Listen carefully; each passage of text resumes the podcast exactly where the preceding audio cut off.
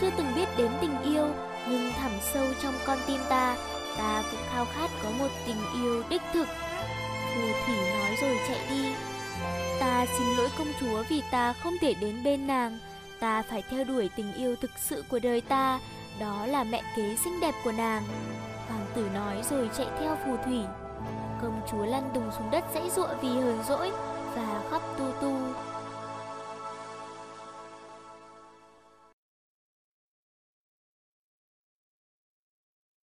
Cả lớp vỗ tay hoan hô ý tưởng văn nghệ cho chương trình khai giảng đầu năm của vở hài kịch Bạch Tuyết và Bảy chú lùn của Xuân Lan, khiến mặt nó đỏ bừng lên vì ngại.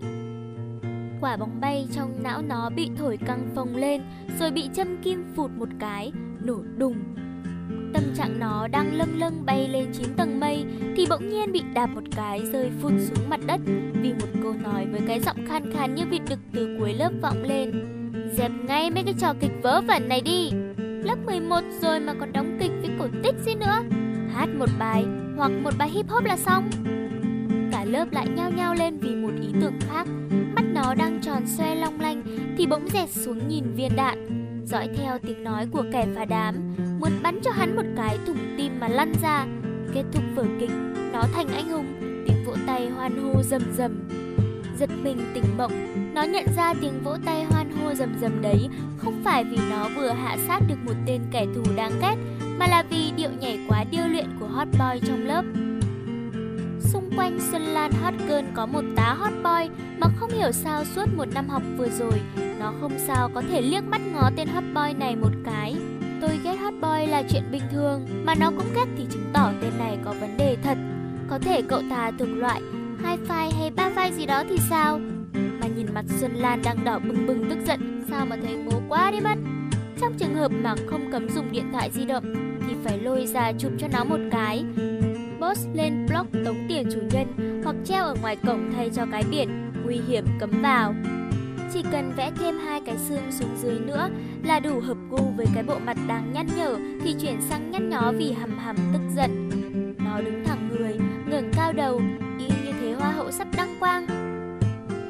Nói xa xả ra như đạn bắn vào tên hot boy đáng ghét mà vẫn cố nuốt từng chữ vào cổ họng như đang đếm đến 100 để khỏi sừng cổ lên mà rút cuốc đập vào đầu hắn như vẫn đập vào đầu tôi bằng gối như mọi lần. Các bài hát phù hợp với tuổi của chúng mình thì có rất nhiều bài hay, nhưng không phải bài nào cũng có thể thêm vũ đạo được. Hơn nữa, vũ đạo kiểu này thì có thể sẽ không được thầy cô hài lòng.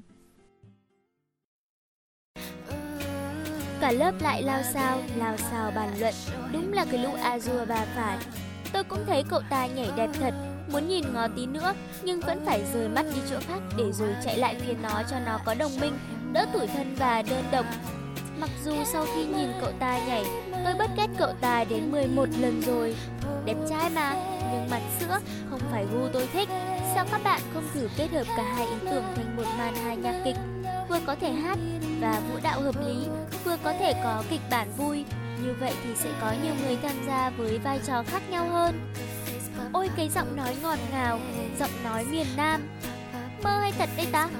Ở giữa trường trung học phổ thông Lý Tự Trọng này cũng có người nói tiếng miền Nam ngọt mà hay vậy hả? Giọng nói như nước đường, lọt thẳng vào tai tôi rồi động lại đó, khiến tôi đơ ra.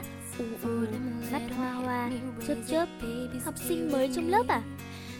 Ui, sao đẹp trai thế mà bây giờ mới xuất hiện không cho mình chiêm ngưỡng sớm Hi cái tính háo sắc của tôi lại bắt đầu trỗi dậy khi nhìn một lượt tên lính mới đang bước từ phía cuối lớp lên.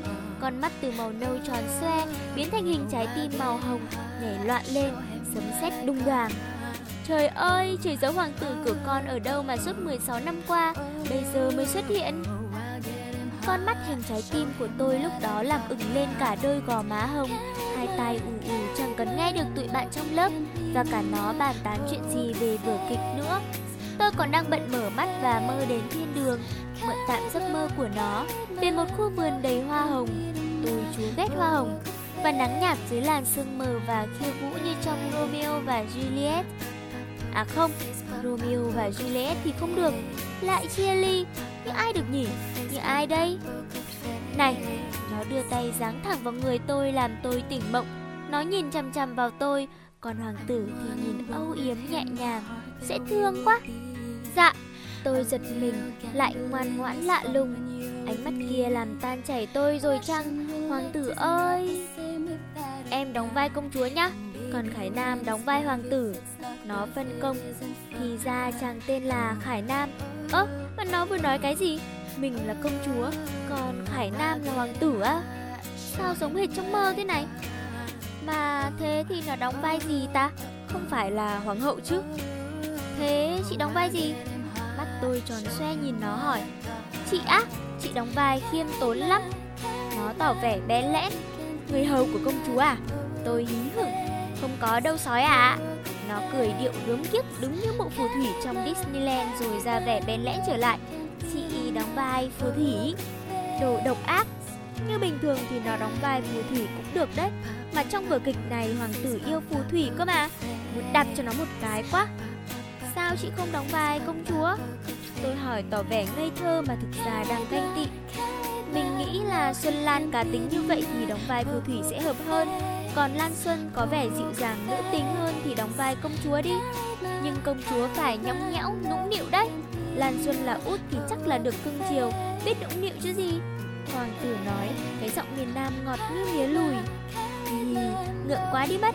Chàng khen mình dịu dàng nữ tính Mà mình làm gì được nhõng nhẽo, nũng nịu?